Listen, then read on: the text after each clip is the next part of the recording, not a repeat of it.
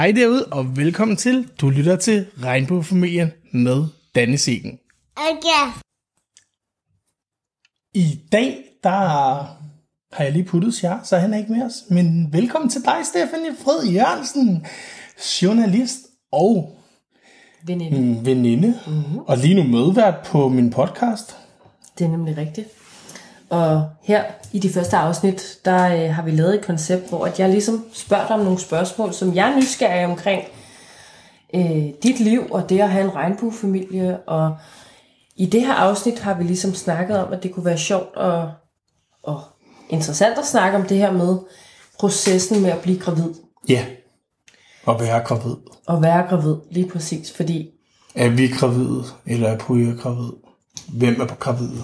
Der er mange spørgsmål, præcis. og mange holdninger. Det kunne jeg forestille mig.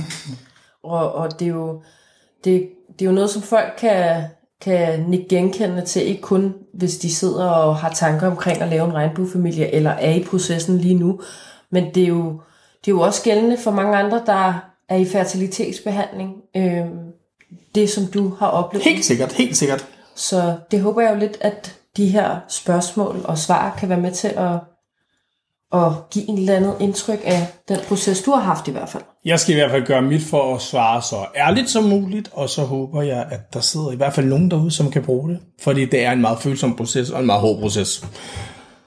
Det kunne jeg forestille mig. Men Og øh, derfor vil jeg jo starte med at spørge dig, øh, hvordan foregik processen med at blive gravid? i Danmark, der kan du ikke få hjælp, hvis du er for eksempel en homoseksuel eller en heteroseksuel, eller hvad det er, man skal have prøvet. Så vi lavede faktisk en lille løgnhistorie. For nu skal man jo passe på, jeg ved ikke, om man kan blive dømt for svind, eller hvad det var. Øh, for vi gik op til hver vores læge og sagde, at vi havde prøvet at blive gravide i et år. Og så fik vi en henvisning til en facilitetsbehandling. For hvis ikke du har prøvet, så kan du ikke få en henvisning.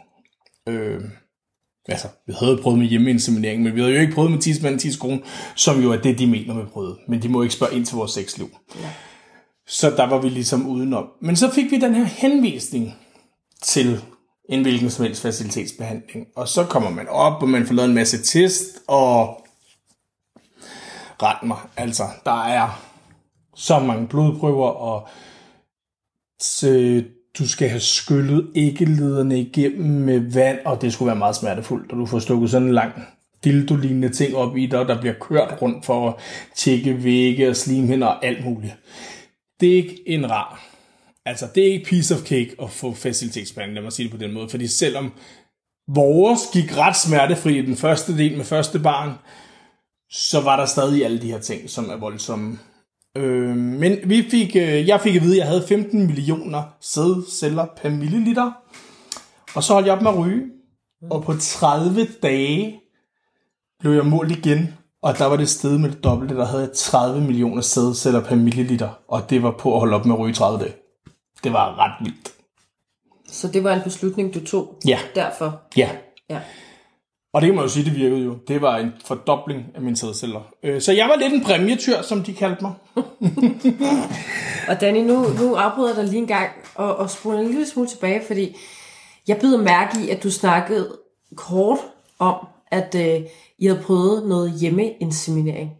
Ja. Hvad er det? Ja, det kan man jo gøre på forskellige måder. Så hvad gjorde I? Ja, jeg fandt jo min lille Royal Copenhagen mokkekop i stedet. og så øh, sugede man det op med sådan nogle, øh, yes, det var sprøjter uden kanyle. Mm. Pipetter fik vi til anden omgang, ikke første. Der var det sådan nogle sprøjter. Og så måtte Puja jo så inseminere sig med det og lægge med numsen oppe, øh, sådan, eller hele underlivet oppe af det jo, og så skulle man ligge i 20 minutter eller sådan noget. Jeg læste en masse blogs om det. Men der er ikke rigtig nogen videnskabelige blogs omkring, hvordan du hjemmeinseminerer. Så det er alt sammen folks egne personlige erfaringer. Mm. Men, ja, det gik jo så ikke.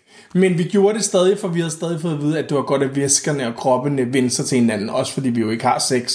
Så Og hvorfor er det, I ikke ligesom tog springet, og måske sådan prøvede den naturlige vej? fordi at der er jeg 100% homoseksuel.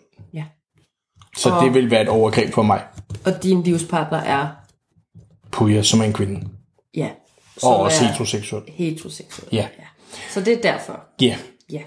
Men så skulle vi jo så op og have... Nej, jeg går lige lidt tilbage i tiden faktisk, fordi mm. så skulle vi have testet den her sæd. Mm. Og så kommer man ind. Og der kan vi godt sige præsentationsangst gange 100. For jeg er ikke 20 mere.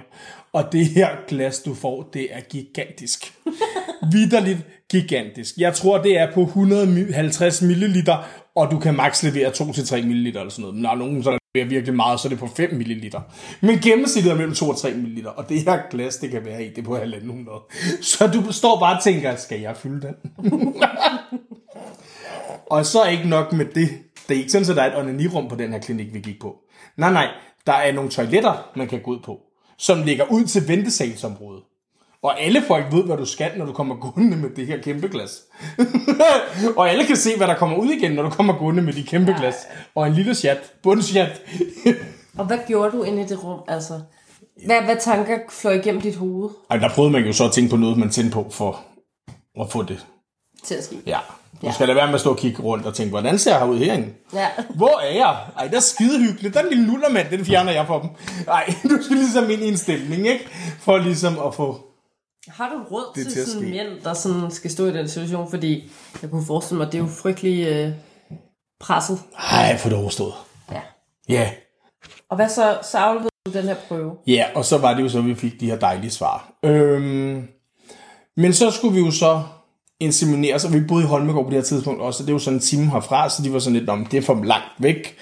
Så jeg skulle også ind og levere den til der, og så kom Puja ind et par timer efter, for så skal de rense siden i sådan en maskine, og så sprøjter de sæden op i hende.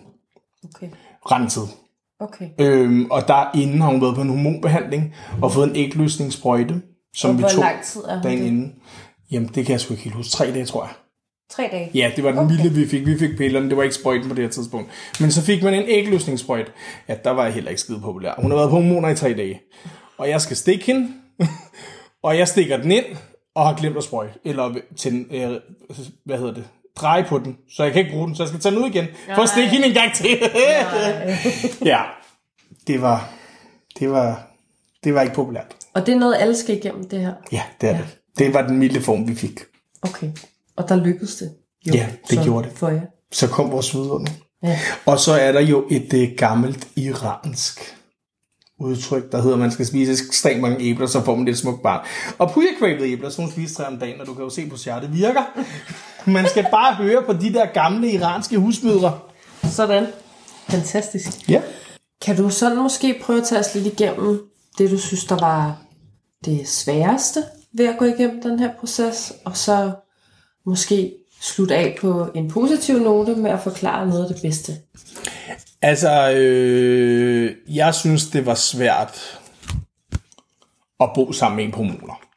Øhm, og Puja var ikke engang slem, og jeg kunne også godt joke, jeg døbte hende solstråle, og så vidste hun godt, hvis hun havde været for streng. Mm. Men for eksempel, vi skulle have pizza en dag, og de leverer det, og de har glemt at komme salat og dressing på.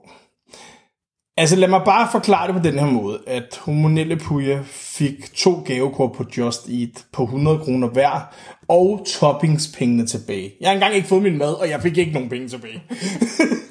Så der var vi ligesom ude i at forklare, hvordan det er, og det er jo ikke noget at sige til det. Altså, for det første går kvinder igennem den vildeste ubalance i deres hormoner i forvejen, en gang om måneden. Det bliver endnu værre, når du bliver gravid. Og når så du får pumpet det oveni, altså det er jo ikke rart på en babymaskine. Mm. Så det giver jo god mening. Øhm, og så var det svært, at Puja ville gerne have, at jeg skulle røre den her mave, men det var så uvirkeligt for mig. Okay. Jeg er ikke sikker på, at jeg helt forstod det før fødslen. Er det rigtigt? Ja. Og første gang vi var til scanning, blev hun også ved med at sige, om ikke jeg kunne se den hende der dame, og til sidst sagde jeg jo, og Puja var sådan bagefter. Det mener du ikke. Du kunne overhovedet ikke se noget. Nej. Nå, det kunne jeg ikke. Var flimmer. Men tror du ikke i virkeligheden, der er mange mænd, der har det sådan? Jo. At, de, at det ikke rigtig går op for dem? Og jeg tror også, der er mange barnet? mænd, der, der, hvor der går flere dage, før de elsker barnet. Jeg havde kærligheden med det samme. Vi havde en frygtelig fødsel. Den tager vi i et andet afsnit. Okay. Det var en forfærdelig fødsel. Øh, men jeg havde den allerede der. Mm. Men jeg forstår godt det der med, at der kan gå nogle dage. Mm. Jeg kan huske, da jeg fik min nevø, og folk blev ved med at sige, at det er ikke det mest fantastiske i hele verden. Og jeg havde den bare ikke. Nej. Til han græd og faldt i søvn i min arme, men det tror jeg var tredje møde. Ja. Og på anden møde tænkte jeg, okay, er der noget galt med mig? Hvorfor har jeg ikke den følelse, alle mennesker siger, jeg skal have? Mm. Og efterfølgende har jeg mødt flere forældre, der har det på samme måde. Også mm. kvinder faktisk, mm. hvor de har skulle bruge nogle dage til at tilvende sig og få den her kærlighed. Mm. Men mit oxytocin, tror jeg det hedder, niveau, det var på toppen allerede for day one. Og man kunne sige, ærgerligt for Puja Sjære, så kunne Puja i gammel. Hun har fået lavet mindre bryster, da hun var ung. Mm. Så det vidste vi godt, der var en mindre risiko for. Men det gjorde jo, at jeg var på fra starten af, og så fik hun også kejsersnit. Det gjorde også, at jeg var på fra starten af. Mm. Så jeg var jo fuld på, hvor mange kvinder måske ville have overtaget. Mm. Der havde jeg ham jo de første par nætter, og skulle skifte hans første lorteblæ, skifte hans første tisblæ, give ham hans første flaske. Det var ligesom mig, der stod for den del. Mm. Så mit oxytocin-niveau, det var jo lige så højt som Puyas på 0,5. Ja. Og jeg synes også, det er interessant, jeg så faktisk en dokumentar på Netflix ja. omkring oxytocin, at der var forsket i, at nu har man faktisk fundet ud af, at adoptivforældre får samme niveau som biologiske forældre. Og det gør alle personer, som nøser et barn, der er spæd på den måde, opbygger på timer samme niveau, som en biologisk mor gør. Okay. Det er jo ret fantastisk. Ja. Ja, ja. Men hvad så, Danny? Altså, nu har I fantastiske sjære på yeah. to år. Ja. Yeah. Er det, er det sidste barn, eller? Vi fik facilitetsbehandling igen, og vi fik tre omgange. Af en eller anden mærkelig grund, så havde facilitetsklinikken lavet om i det. Nu kunne jeg lige pludselig godt levere klatten hjemme, og så skulle jeg aflevere den derinde, men køre med den i bilen. Øhm, og det lykkedes ikke. Nej. Og vi prøvede faktisk i halvandet år. Og Hold da. det har været rigtig hårdt for Puja. Mm. Øhm, men har besluttet os for nu, at vi har Sjare, han er fantastisk. Og ved kun at have en, kan vi give ham nogle ting, vi ikke vil kunne, hvis vi har to. Når det så er sagt, vinder jeg i Lotto i morgen, så skal jeg have fire, og så bliver det kunstig befrugtning og hele baduljen. Rundt om et langt spisebord, svigerdøtre, svigersønner, børnebørn. Jeg vil elske det. Åh, oh, fantastisk, Danny. Jamen, øh, Danny, det tror jeg var de spørgsmål, jeg havde i dag. Ja. Ja, tak. Men tak, fordi I lyttede med derude. Tak, fordi du var med, Stefanie. Tak. Og så må I alle sammen passe på jer selv og hinanden, til vi lyttes ved igen.